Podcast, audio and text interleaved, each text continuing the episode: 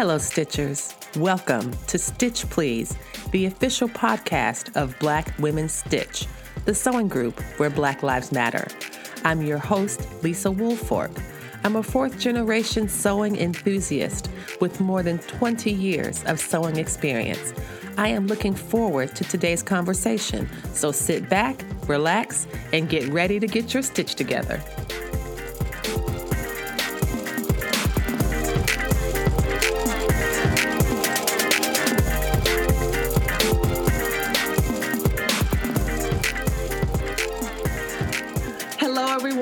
Welcome to the Stitch Please podcast. I'm your host, Lisa Woolfork, and I am bringing to you another very special episode. I know you all get tired of me saying this, that this is a special episode of the Stitch Please podcast, but if you haven't learned by now, all of our episodes are special.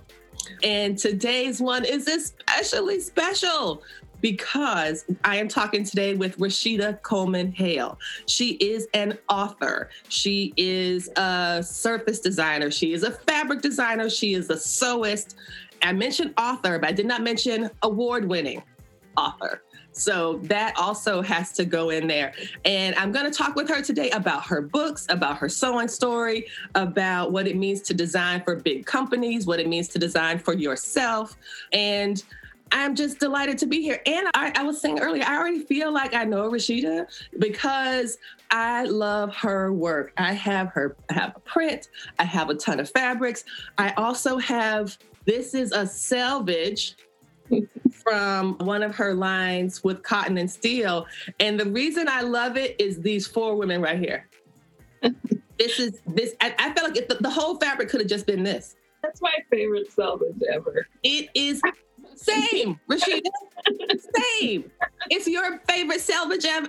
It is, it is mine well. And the thing about me is that I save selvages. I always have this grand vision of making a selvage project. So I have selvages that I've saved for what feels like a decade worth of selvages. and this is still the top one. That's my favorite. I so, got um, one free time if I could. it's so awesome. And so, y'all, um, this this is a video episode. I'm having a wonderful video conversation with Rashida this morning. And if you are a Patreon subscriber, you get to see this video. But if you are not, you still get to listen to our great conversation. So, welcome, Rashida Coleman Hale, and thank you. Thank you, thank you for having me. I am so happy to talk with you. I've had such a great time researching your work, and I was super excited about one of your books is in Spanish. Like, it's just like. Yeah just amazing. Let's get started with your sewing story. How did you start sewing? What how do you imagine the beginning of your sewing journey? Oh my, I was 12. One summer, my mother was like, You're gonna learn something this summer. and you should you should learn how to sew. And I was very unhappy about it. it didn't sound interesting at all or anything that I would want to do. But she took me to the fabric store and she had me pick a pattern. Um, it was this, this was back in the 90s. So it had a, it was like a vest with these parachute looking hammer pants. and that was your first sewing project? Yeah. Like, let the record show that Rashida's first sewing project was made under duress. It was. I was very upset, but I was like, all right, I got to listen to my mom going with this. And we went and picked the fabric and all the notions and everything. And and I made that outfit. And I think I maybe wore it once because it was hideous. The fabric that I picked was so terrible. It was so like you went. So you, I'm imagining 12 year old Rashida being dragged to the fabric store um, by a mother who she is choosing not to disobey and walking through the fabric store with her lips all poked out, like, why do I have to be here when I could be doing something better? I could be sleeping. I could yeah. be flying a kite or horseback riding. But no, here I am in the fabric store with a bunch of old people. Yes, um, all of that. so when did you get past like I, I just can't I just imagine you the whole time uh, hot, upset, fabric, picking out a pattern. Oh yeah. Sitting at the sewing machine, cutting out the outfit. The whole time you're like, I still like every step. You were every resistant every yes. Seriously. Step. I hated every moment of it. I hated it. wow. Like, especially cutting out the pattern. I was like, this is dumb. Why is this paper all flimsy? Oh my gosh. That is hilarious. So how yeah. did you get from being a surly 12 year old forced to sew to somebody in 2006 i read said that your love of sewing was rekindled i feel like if you develop such a really strong feeling as yeah. an adolescent it might stick with you so what switched my mother was in a, a model so was, the fashion industry has been in my life since i was very small and I drew all the time. Only child, so I had nothing better to do to, to entertain myself. So I was just constantly drawing and drawing, and I fell in love with fashion and I wanted to be a fashion designer. So I went to FIT in New York when I graduated high school and studied fashion design. Mm-hmm. But then I got there and I hated all the sewing. Gosh, I am just this is hilarious. I know this is your actual life story, but I was like, you are, when you get surly about something, you really commit. Oh, yeah. I mean, so like, not only were you were you were like, it's not like, oh, when I was 12, I hated sewing, but then I decided that I wanted to be a fashion designer and I was going to commit to going to the Fashion Institute of Technology in New York City. And when I fell in love, and you were like, nope. no, I wanted to draw clothes. I didn't want to sew them. wanted to draw clothes, not sew them. So, how did what kind of sewing classes did you have to do at FIT that cemented your actual your hatred for sewing? It was just right from honestly, it was from my first semester. I was like, this is not it. so I switched majors and switched to illustration. But living in New York and everything, I, I, I didn't feel like fashion industry really was for me at the time. I was super quiet, shy, small town girl. Even though I had traveled a lot with my mother, but that's how I was because I read that your mother was a model and you spent time in Japan and you had mm-hmm. been in mm-hmm. the industry since you were little just by being her child. So yeah. you would think that it's like you were coming home when mm-hmm. you went to the when you went to fashion and to, to FIT and we're going to do fashion design. Like this was almost like an inheritance. Your mother was a model, a fashion yeah. model. You like to draw.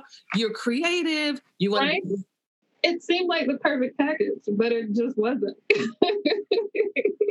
I think my, my grandparents raised me because my mom was overseas working so much and, and she lived in Japan. And so I was in a small town most of the time mm-hmm. Even mm-hmm. though I spent my summers in Japan and went to school there for a little while, and I, I had the opportunity to become very worldly yes. in the world, and but I still was very shy, quiet girl, and I didn't. I felt like the industry just wasn't for me because I got there and I was meeting all these boisterous, fabulous people who were doing all this fun work and in school, and it just didn't feel like it was the right fit for me. So I quit school and and tried to figure out what I wanted to do, and I ended up doing a plethora of different jobs in New York.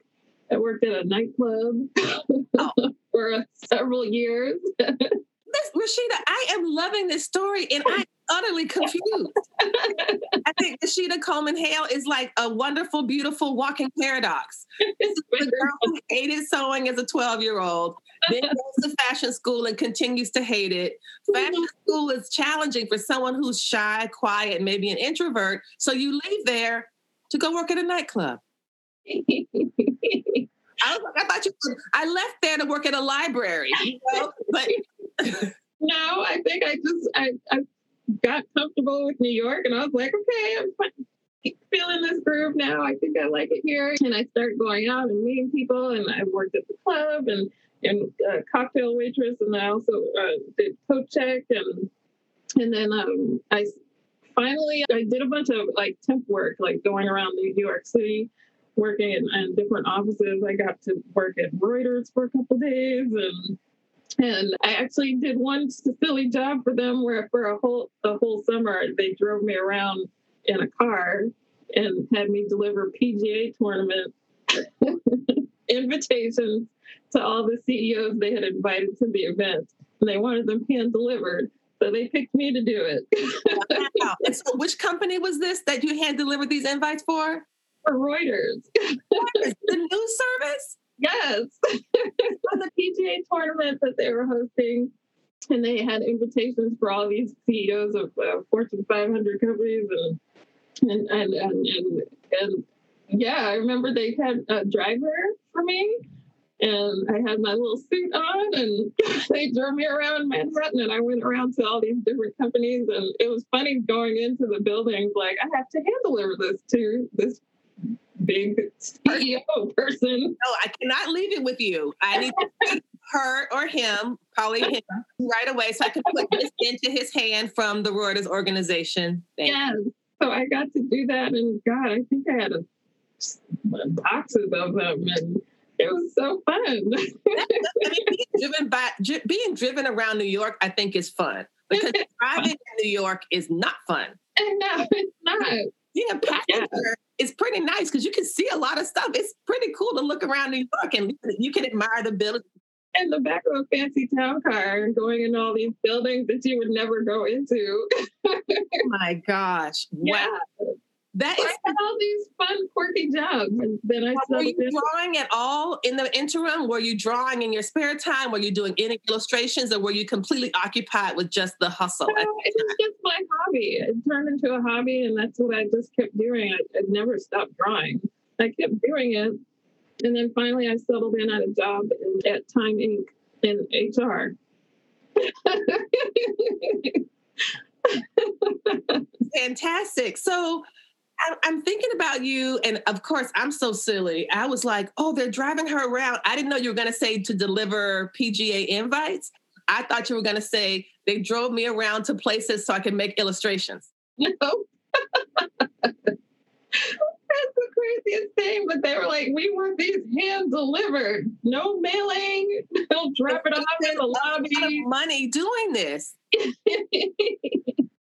That is incredible. That is incredible. So you're in New York, you're doing all these different jobs, you're moving through the city in ways that feel good and comfortable to you.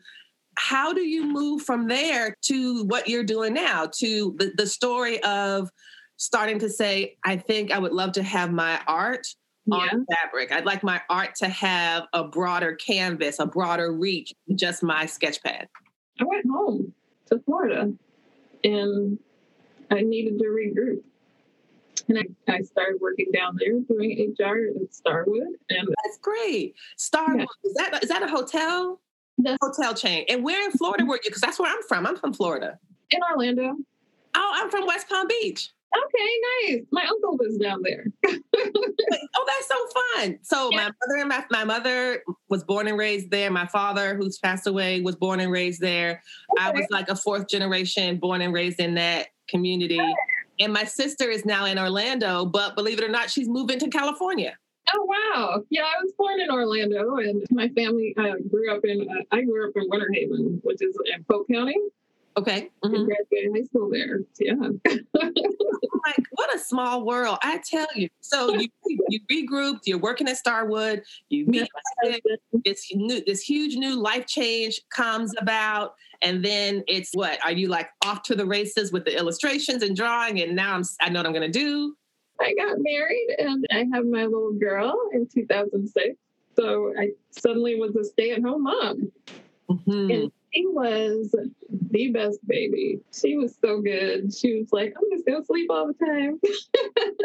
oh. Barely her cry was like, it was like, oh, look at y'all, the baby crying. Isn't it so sweet?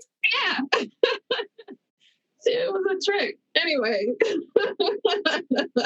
this is how to get you to have more babies. Uh-huh.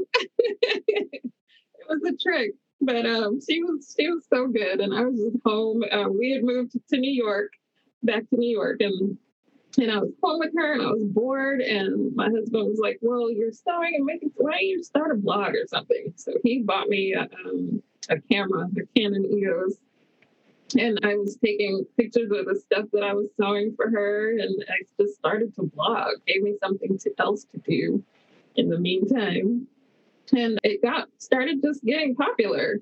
Mm-hmm. So I was making things, and then I opened a little Etsy shop, and and then I got contacted by the what's the word I'm looking for? Publisher. who's seen all the who's seen the things in your blog, who's seen the photographs, who's seen yeah. how you could write all yeah. these things. And so Patricia reaches out to you and says, what?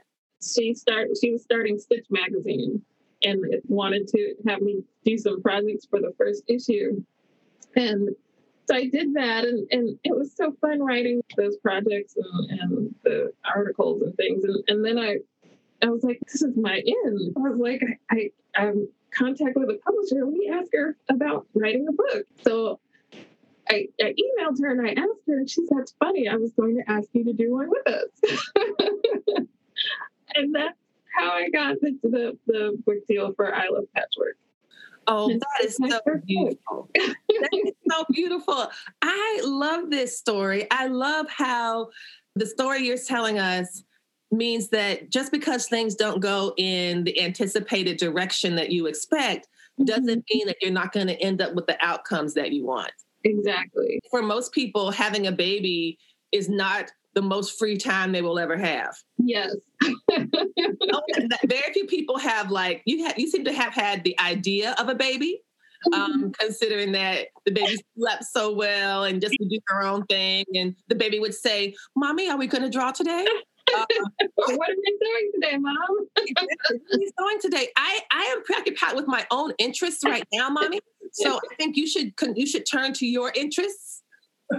you had like the most solicitous baby ever. I know. She was so agreeable. It was ridiculous. so you got asked. And so I love patchwork. And this was the, the 2000, uh, 2013 published? Oh, that was 2009. 2009. Oh, I'm looking at the dates for the reprints because it was reprinted. It was, I had a paperback edition and the Spanish edition in 2016. So yes. Book that was published first in 2009 and has had mm-hmm. life after life. What does that have a book that continues? Because I think it's one thing, like I, I'm a professor, I publish a book. We, that's what we do. We publish books, but they're not like read by everybody. They're usually read by other scholars, graduate students, some undergraduate students. Um, mm-hmm. Um, but yours, people are loving it and they want to access it in different languages. And so tell me, what is that like to go from a blog to a magazine writer to a published author that's teaching other people to love patchwork like you did? And, uh, it was mind blowing. It really was. It just made me feel like I felt everything had just come full circle. Like all the skills that I had learned up to that point were all just meshed together and, and made it so that I had what I needed to, to do the, the work. And and yeah, that's what it turned into. And it's just mind blowing. And I couldn't even believe that like my book was all over the planet. yes. yes. Wonderful. I'm also very glad that you were honest and you named the book I Love Patchwork instead of I Love Sewing. um, we, there was a time in your life that was not the case at all. By that point, do you think that you could have said I love sewing because you said you're saying that it yeah. was fun to write the descriptions and the work for Stitch Magazine as it started to develop. Absolutely. You're blogging about this, so you're writing regularly, um, mm-hmm. um, and an early blogger as well. Like you're writing regularly, yeah. and so reading your blog, it doesn't look like this is the blog of somebody who had to be dragged to the fabric store. and came to the sewing machine as a 12 year old a punishment to finish her MC Hammer pants. Yeah.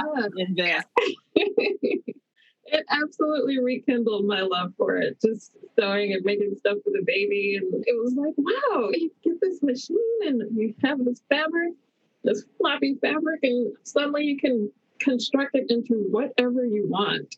And it ex- it, it really just exercises part of my brain, like the logic part of trying to figure out patterns and how to make things like that. I love that yeah and i just love color and patterns and so it just really all those things just come together and it was like oh snap.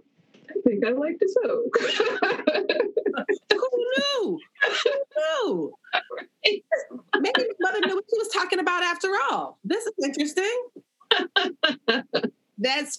That's fantastic. I was thinking about the sewing for babies, right? Sewing for babies, sewing for little kids. And I was wondering if you see a connection to that and Zakka, which translates to little things. Mm-hmm. Do you think that there's something that is special about sewing things for little people, sewing baby things, sewing little things mm-hmm. um, that you talked about. For example, I think that Zakka Style was published in 2011. Yes, 2011. 2011. So I want to talk about that book, but I also want to just think about what it means to sew small things for small people. Mm-hmm. I think it's just fun to make a thing and, and, and give it to your little one and just see their reaction and just watch them play with it and, and the joy they get from it. And then sometimes they're like, yeah, I don't want to play with that anymore. it's the whole spectrum of emotion that I love so much from that. And yeah, I guess there would be some connection of just making really adorable, attractive things to little ones. yeah it's just something about I think about the the Zakka that is just so cute. And I wanted to to spend a little time just talking about the times that you spent in Japan. As you mentioned earlier, your mother was a fashion model, and mm-hmm. so you would do you would spend summers in Japan. So a lot of your formative years was spent there, and yeah. it's clear that you picked up on not just language and culture mm-hmm. through schooling and through having friends and developing relationships. Which city were you in? Do you remember some of the cities you were in? We were in Tokyo. In Tokyo. Wow. Mm-hmm. That's amazing. Yeah. Um, so, I'm sorry. No, I was saying we're just right smack in the middle of the, that big city. And um, it, it, Japan is so safe and was was so safe then. Like we I remember some hot nights we just leave the front door open. the neighbor's cat would come in. That's how safe it was. You all have anything here that I might like? Our house. Check out your guy. what they're feeding me at my house. What are you all having today? I thought I smelled something interesting over here. Uh, yeah, it was so safe. And I was able to, again, being only child, I would just get up and get on my bike and go. And I rode all over that city and just checked things out. I went into shop. My mom would give me pocket money. So after school, I would just go off and, and just look at things and explore. And I loved being able to do that at such a young age. There's so many cities here where you can't do that. You do that as much. That's true. Yeah. yeah, I think just soaking all that in and all, all the color and quirkiness that, that they have there in their culture, I just soaked it up. that is wonderful. And because I know, for example, like I know that kawaii is very popular, which I believe is also from Japan. And it's these little, it's, I, I think kawaii, it means cute. Kawaii, yes, it means cute. How do you pronounce it? I know I'm pronouncing it wrong. Kawaii. Kawaii and it's it is it's like little tiny sushi rolls with eyes and a yeah. little smile you know and so i guess i'm interested in like the relation as you were saying earlier about sewing things for little people and trying to see the reaction of your child when they play with something you've made for them or mm-hmm. when they're mm-hmm. wearing something you've made for them mm-hmm. and how that, that makes you feel and what were you aiming for in the 2011 book zakka style what kind of things did you want to highlight or emphasize that one, because I had done I Love Patchwork, and my idea for that second book was I wanted it to be titled I Love Patchwork, T O O. And I wanted to compile patterns from people around the world who also loved patchwork. so I made the um, proposal with Interweave, the publisher I was with before, and they didn't want to do it. so I was like, okay, deuces. I pitched it somewhere else and they picked me up Stash Books at C&T Publishing. So they changed the name. Obviously, couldn't be I Love Patchwork too because I had already had the book with the other company. Another company. So we decided to call it Zakka Style.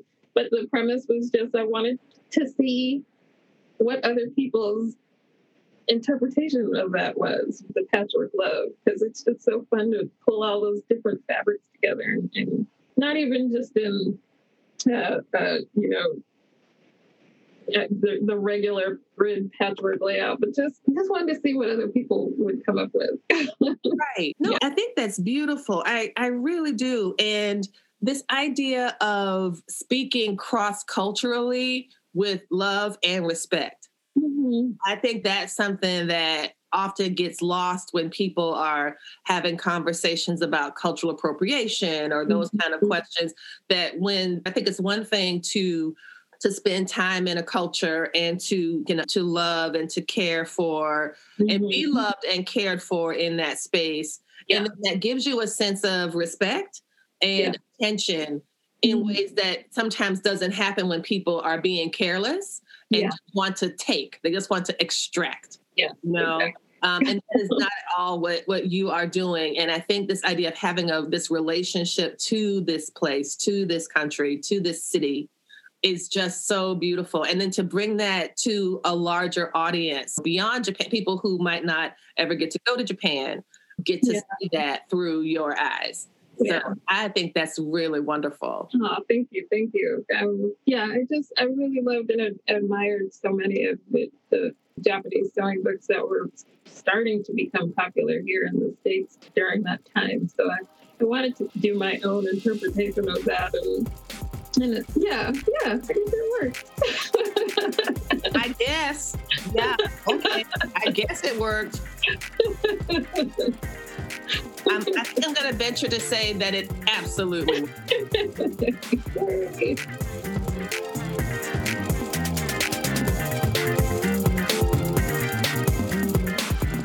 The Stitch Please podcast is really growing.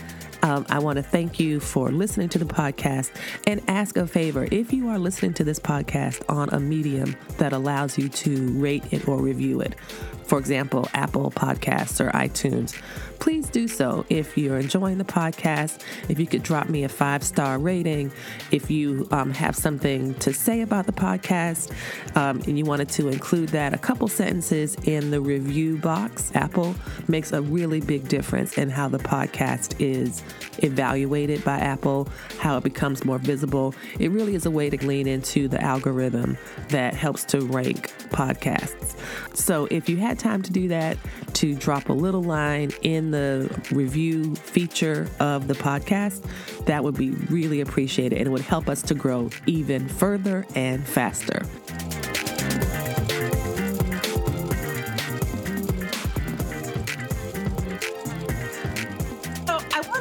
To talk about some of your the some of the the pattern and fabric design that you've done. And so you're working as a you're I don't know if you're still blogging during all this time that you're writing books as well. Yeah, yeah I was still blogging, um, writing books, raising babies, moving all over the place, all the things. I, I don't know. I was crazy. you're doing it. You were doing it. You were doing it. And so you said, I have so much more. I have so much free time on my hands between the children, the blogging, the book oh, writing, oh, yeah. and, and illustrating on the side. You know what I'm going to do? I think I'm going to start designing fabric. Yeah. So how hard could that be? Yeah. And so you make that resolution, and, and, you have designed for so many companies that we re- recognize: Timeless Treasures, RJR slash Cotton and Steel, mm-hmm. uh, Ruby Star, uh, most recently. And how do you get from blogger, mom, wife, artist, author, author, also traveler because you're moving? yes. During this time, so nomad. Um, to fabric designer? Like, how do you go from that so that I actually have this in my in my house? There's cut and dry. I asked for it. asked for it. Okay, say more about that. Say more about that. I just, you know, I was writing books and I, I was like, you know, I love to draw. I, I knew Illustrator so well because I had already had done freelance work back in the day and taught myself that that program and I was already uh, using it for my own just hobby drawing and, and I was like I think I could do fabric design and I wanted to see there were there was art that I wanted to see that was not out there. there was art that you wanted to see that was not out there. Can you say more? Yes, I feel like the modern modern fabric, just because I know that's like a dirty word. the modern fabric design. Why you say that's like a dirty word? Yeah, it, it's. How modern fabric design? Why does that sound bad? That sounds good to me. I also love fabric, so you must too.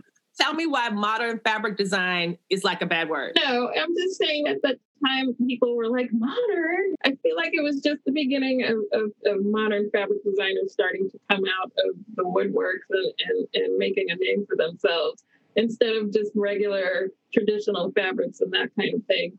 So at the time, I remember there being going from being boring to being right, interesting. Well, yeah, it's not your Civil War fabrics and that kind of oh. thing.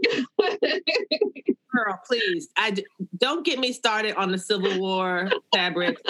the way people fetishize that fabric, uh, it, I find it deeply alarming and actually racist, yeah. in my opinion. Yeah. I absolutely believe that, yeah. and I absolutely believe. That. I know people who are actually racist who also love Civil War fabrics because they love the Civil War. And it's just, these are the same people who say appalling things like Gone with the Wind is my favorite movie. And I'm like, oh, wow, anti Black racist propaganda is your favorite fucking movie? Right. Like, why would you tell me that shit? Like, I know you don't see color with your lying ass, but and I'm a black woman. And I do not care that you love Civil War fabrics and that Gone with the Wind is your favorite movie. What are you trying to communicate to me with this? Thing, but it, sadly, it is a thing. Ooh, That's a whole different. Actually, I, I, like to say it's a whole different podcast, but it is actually this podcast. This is what Stitch Please does. This is what it means to center Black women, girls, and femmes. Is that we do not want your Civil War fabric because we don't find our oppression entertaining. No, thank you. You're so much better than me. You say no, thank you. I'm like, fuck y'all. oh no, I, I say the same, but you know, I'm trying to keep it perfect.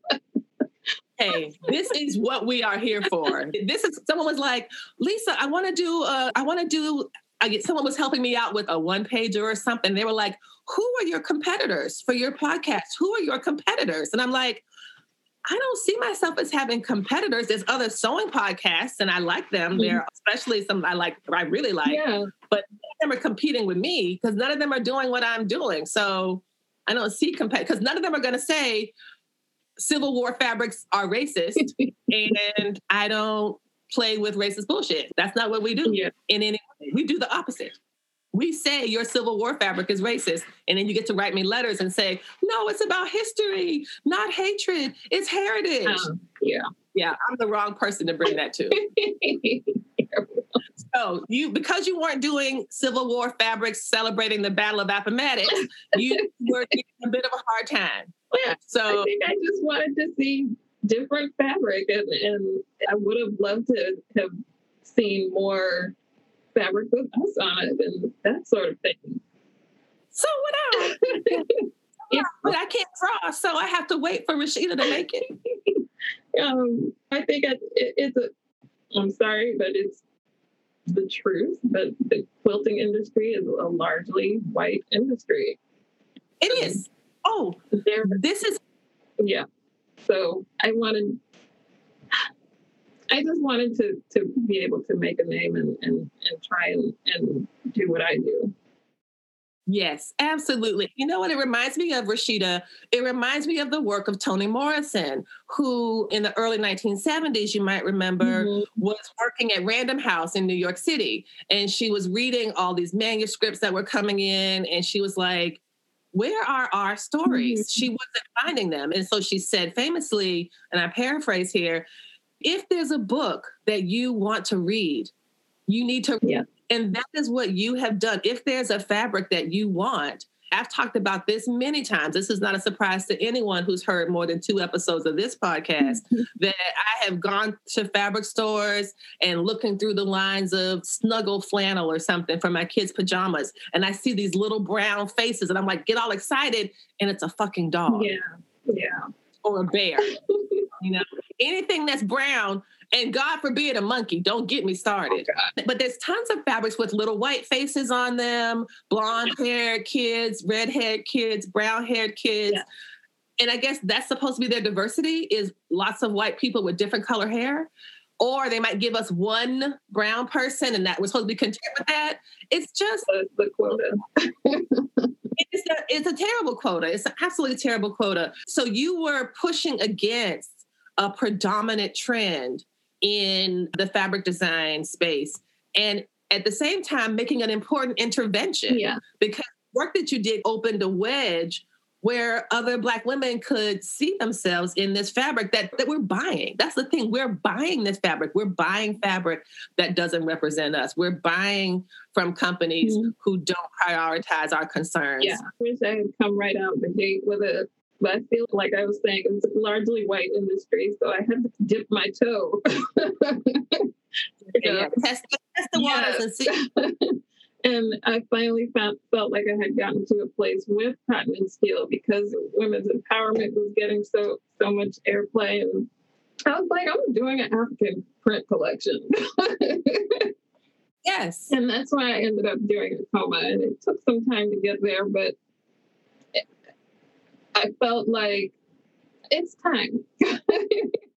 It is time it is time and it is past time Mhm. and i'm just so it's just so exciting to meet people and to talk to people and to talk with you today because you are someone who did the work to make that possible Mhm. you know and that you took a risk you you were pushing in a space where these people didn't want to be put and so it required finesse Yeah. it required patience Yeah. but ultimately at the end you got to create something that you were proud of Yeah. um, and i'm telling you when we see your fabrics when we see something you know how it is it's like we get so excited it's, it's like finally we get to have what everybody else has which is having fabric that's a mirror Yeah, you want to see Right? you. You want to see you, and yeah seeing me. I really do love this. And I love the sketches and the drawings and the prints. And I love when you said I asked for it. I did ask for it. I really like that you asked for it. So did it come out in terms of please give me a fabric line or what does that mean? I took some time and, and and put some prints together. I had some things on Spoonflower, Yes. was just getting going as well at that time. yeah. And people were buying some things, and I was like, okay. So I finally I just sat sat down and put a collection together, and I started pitching it to different companies, and I got a whole bunch of no's. You remember why? Do you remember any of the reasons? I love when successful people tell me the things they failed at. No, seriously. I think that the podcast is successful, for example, and I applied to so many podcast grant programs and did not get them. it's part of the process. It's still going. It's part of the process. I just kept persisting because I was like tooting my own horn. I was like, I think I'm a good artist. I can put a fabric collection together. I need the tools to do this. If I can find a, the right art director to work with, I know that I can do this. So I kept pushing and I kept pushing. And then finally one day, I, I emailed Timeless Treasures and sent them my stuff. And I literally got an email back that same day from their, art- art director. And she was like, oh my gosh, I just bought your book. Yes. yes, darling. Yes. I just bought your book. It's sitting here on my desk. And yes, we would love to work with you. and there you have it. And it just took off from there. So I had two collections with them. Mhm. And um, I pitched the third. They weren't really feeling it. So again, I was like, okay, bye bye. um, yeah. On to the next. On to the next. And I, I went, reached out to Cloud9 because I loved their aesthetic and what they were doing. And it was organic. Mm. And um, I knew Michelle from Quilt Market. So I reached out to them and they were like, yes. I had collections with them too. And gosh, they were wonderful to work with and probably some of the best people to work with ever. Oh, that's wonderful. That's wonderful. Excellent. Excellent. Excellent. And so from Timeless Treasures, Cloud Nine, and then how did Cotton and Steel come about? Was this something that you worked with friends? Was this the same group of friends that you're with now? And I always wondered how the name came about. Like, what did you all like? What was the thinking behind the name? So, when you moved from Cloud Nine, was it because you wanted to work with your group of friends, or did they become friends through the process of you all working together, mm-hmm. RJR. And I guess I'm trying to understand RJR is the big company mm-hmm. and Cotton Steel was one of the subdivisions. It was a division of, of a division. So what does that mean exactly? I don't know how corporations work. Basically, it was just um, another part of their company, but we were their modern division. So modern, the not racist division. yes. yeah. and still. I'm just joking, RJR. Don't sue me. I was just playing around. I'm going to take a joke. Uh, I was living in Atlanta at the time, and I was friends with Melody Miller. She was um, designing with Kokka. We were in this living in the same neighborhood, and um, sometimes wow. we play together. And yeah, yeah, we became fast friends, and and and we would go for runs in the morning uh, around the park. And she was looking for a new home for her fabric the language barrier was becoming problematic, and they were in Japan, out of Japan, so she was having a little trouble with that, and just wanted to try and find something else. She, I guess, RJR reached out, had caught wind that she was trying to find a home, and they reached out and uh, to her about designing with them. And she was like, I don't think they really, it doesn't make sense for them to just have me. because right. I was yeah. not doing any of those types of things at that time. Um, they were largely traditional. Gosh, we hadn't even heard of them. wow, yeah, yeah, that's pretty traditional. Yeah. but she thought about it, and her idea was like, what they need is like their own division. We talked about it. She talked with some of our other friends that we had known from Quilt Market just trying to get a feel of what people thought about the idea. And so she came up with a pitch and pitched to them, and she was like, I know you're happy where you are, but maybe you want to come play over here. yes. And I was like, okay, yeah, let's do this. You know, because it was such a good idea and it felt like it was going to change the industry. These women doing their thing. So yeah, she pitched it and they loved it, and then we were there. We go. Still, uh, and I think that you have. I think that you have changed the industry. I feel like whenever I was looking through the fabric store and I saw a fabric, you know how they have them folded up so you can only see one mm-hmm. element. I would see it and I would say, "Oh my gosh, that is really striking. That's amazing." And then I would take it out and it was yours. you know? And so for me, that represents the kind of change that you perhaps were hoping for. Yeah. That this is a big benefit to that organization to have you all as a division mm-hmm. also working together. It reminds me of, I'm going to make a basketball analogy, but I also am terrible at sports of any kind and I don't follow sports. Do you follow sports? No, I don't. Okay, so good. You won't know if I've messed this up. there was some basketball team and it was like LeBron James and Dwyane Wade and some other person, and they wanted to all play together. So they either left Cleveland or and then they went to Miami or they went to Miami. I, I don't know. It was a big deal. I remember this being a big deal at some point in life. and so when I think about you all at Cotton and Steel and now at, at Ruby Star, it reminds me of that. Like people who want to do what they love with people they love. Mm-hmm you know what that sounds like an ideal working situation. It it turned into that. We had our we knew each other from being at Quilt Market. Kim was doing her her blog. Oh my gosh what was her blog's name? True up. And that was hugely popular. It was basically like the fabric resource on the mm-hmm. internet at that time for any, any news uh, fabric related. And then um, sarah was designing as well. Alexia had her pattern company and um, yeah, so yeah, Melody tapped all of us, and, and we had known each other, but not that that well. But we went off to LA and got together as a group for the first time, and we were basically in a hotel ballroom laying out our our designs, and it just turned out that we worked so well together, and we just hit it off. It was like instant family. Nice. I don't know how else, uh, there's no other way to describe it. It was just instant family. And and we've been sisters ever since. That's beautiful. That is truly beautiful. And the idea that you can come together over something that's so revolutionary, in my opinion, mm-hmm. in the industry, that you could do this as a collab as a collaborative effort, mm-hmm. uh, where one person can help to lift up and bring in somebody oh, else. Well, it wasn't like competition. It was really about community working together. Yeah, um, as an artist, you know, you, it's such a solitary life typically. You don't have other eyes looking at your work and giving feedback in that sort of way.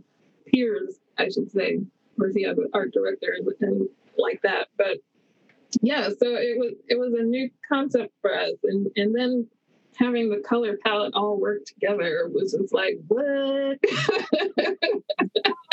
yeah. And then you all moved into doing apparel stuff. So it was apparel and it was quilt mm-hmm. and it was mm-hmm. like yeah. we were just, it was a new thing. And we are like, let's just tip our toe and try everything. You know, RJR was great in that way that they, they honestly gave us creative freedom and let us try things. And, and we were able to do that. And unfortunately, it just, it didn't work out the way that we had planned. Things just started going south with management and their inventory system was faulty. We weren't getting paid royalties for months on end with no information of, of why. We knew why, but and then we had this other person, another entity came in to the business and he basically took over and mm. we had built this rapport with the owner. And then finally, this new person came in out of nowhere who was selling TV antennas or something, who had no, knew nothing about fabric.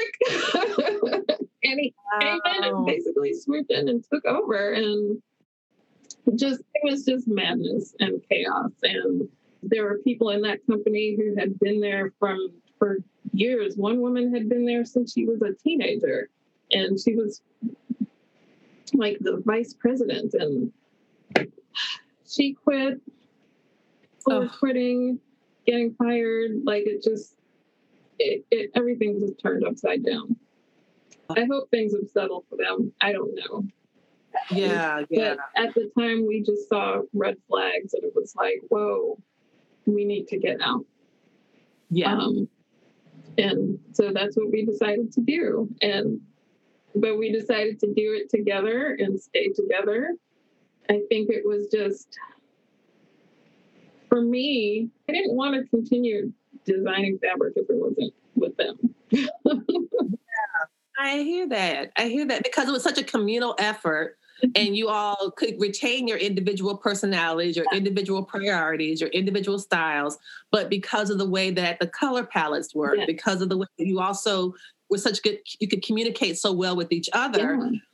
That you were doing that were personally meaningful. Mm-hmm. It was like a form of patchwork, shall I say. Everybody's little square worked together to do something really beautiful. Yes, it was absolutely that. We had this beautiful patchwork, and none of us wanted to to to to put the same effort to it. That's right. So now, so the next move was Ruby Star, and that is another beautiful company. So how is that going? Are you is you Ruby Star attached to anything bigger, or is it Ruby Star is a division of um, Moda Fabrics. Moda. Yes. So y'all keep moving up. Can I just y'all keep moving up? We found a new home, and it's been amazing. I love Moda Fabrics. Oh, to be honest, they really are just it's just been so good. It really has. And we're happy and we're doing our thing and we've been doing what we we lessons learned. so we're still doing what we do, but in better environment. And it just feels I feel like Ruby Star is like Cotton Steel's bigger sister who's a little more sophisticated and, and learned. as I told you earlier, I have already ordered five tea towels. I was about to ask you about them. Like, uh, when my towels getting here, Rashida? She's like, look, I just draw it, lady. Lisa, don't be, I, now, now I know you have my email address. I don't want you emailing me every two weeks asking about these dish towels. About that. my job is done. After I draw it and submit it, I'm not in charge of inventory or printing it or anything else. I draw it and they give me a check. I draw it and I get paid and then the rest of it's up to you. That's fantastic. Yeah, I think somebody had alerted us because we have one of our members works at a shop in Maryland called Three Little Birds. Okay. And and she was saying, We're gonna get these towels in. We're picking pre-orders. and I'm telling you, between our gr- I think we must have ordered a minimum of 25. A minimum. Right. I know because I bought five. like, there's a lot of us. And everybody, nobody bought just one. I know I tried to order my own towels and they were all gone. like, hey, everybody, can we make sure Rashida gets a towel, not mine? Right? Bring your mind. I had to go buy my own towels from somebody's shop. Gosh, that's Ignore so the name on the order. Oh, ignore it. It's like, wait a minute, Rashida Coleman. There's a Rashida Coleman Hale buying some Rashida. What what is happening? It's like a, it's a very meta moment. Very, Very meta. So, what's up next for you? What do you have going on next? What's the next thing around the corner for you? Oh my goodness. I don't even know, Lisa. I don't even know. I'm just trying to get through 2020 like everybody else right now. I know, I know. When this episode airs, it will be February 2021, and things will be very different. I'm just saying different because different is all that we can promise. Octavia Butler taught us change is uh, certainty. Yeah. You know, change is certainty. That is something that we can always rely on. Is change. Yeah. Sure it'll be a change.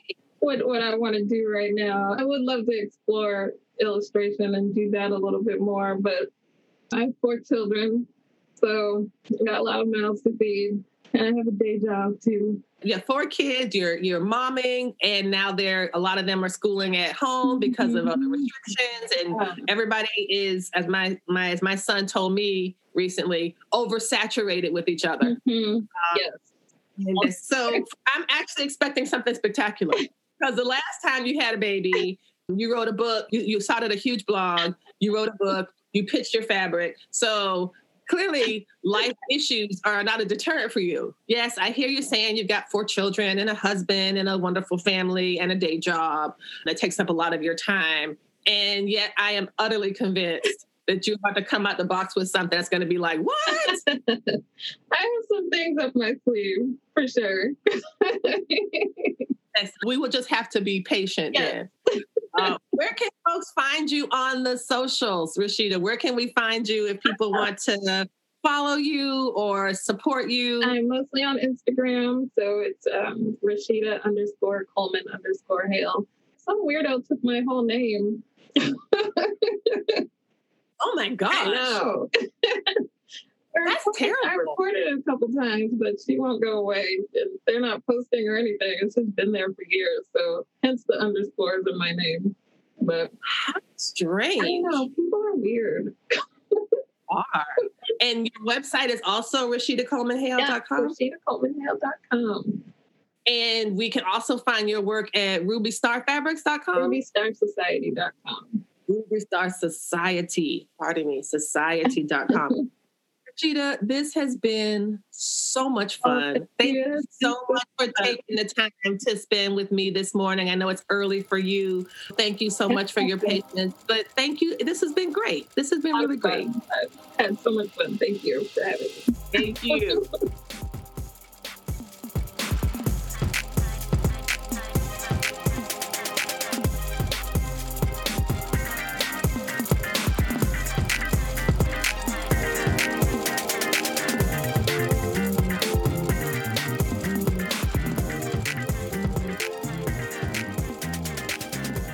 listening to the Stitch Please podcast, the official podcast of Black Women Stitch, the sewing group where Black Lives Matter. We appreciate you supporting us by listening to the podcast. If you'd like to reach out with, to us with questions, you can contact us at blackwomenstitch at gmail.com.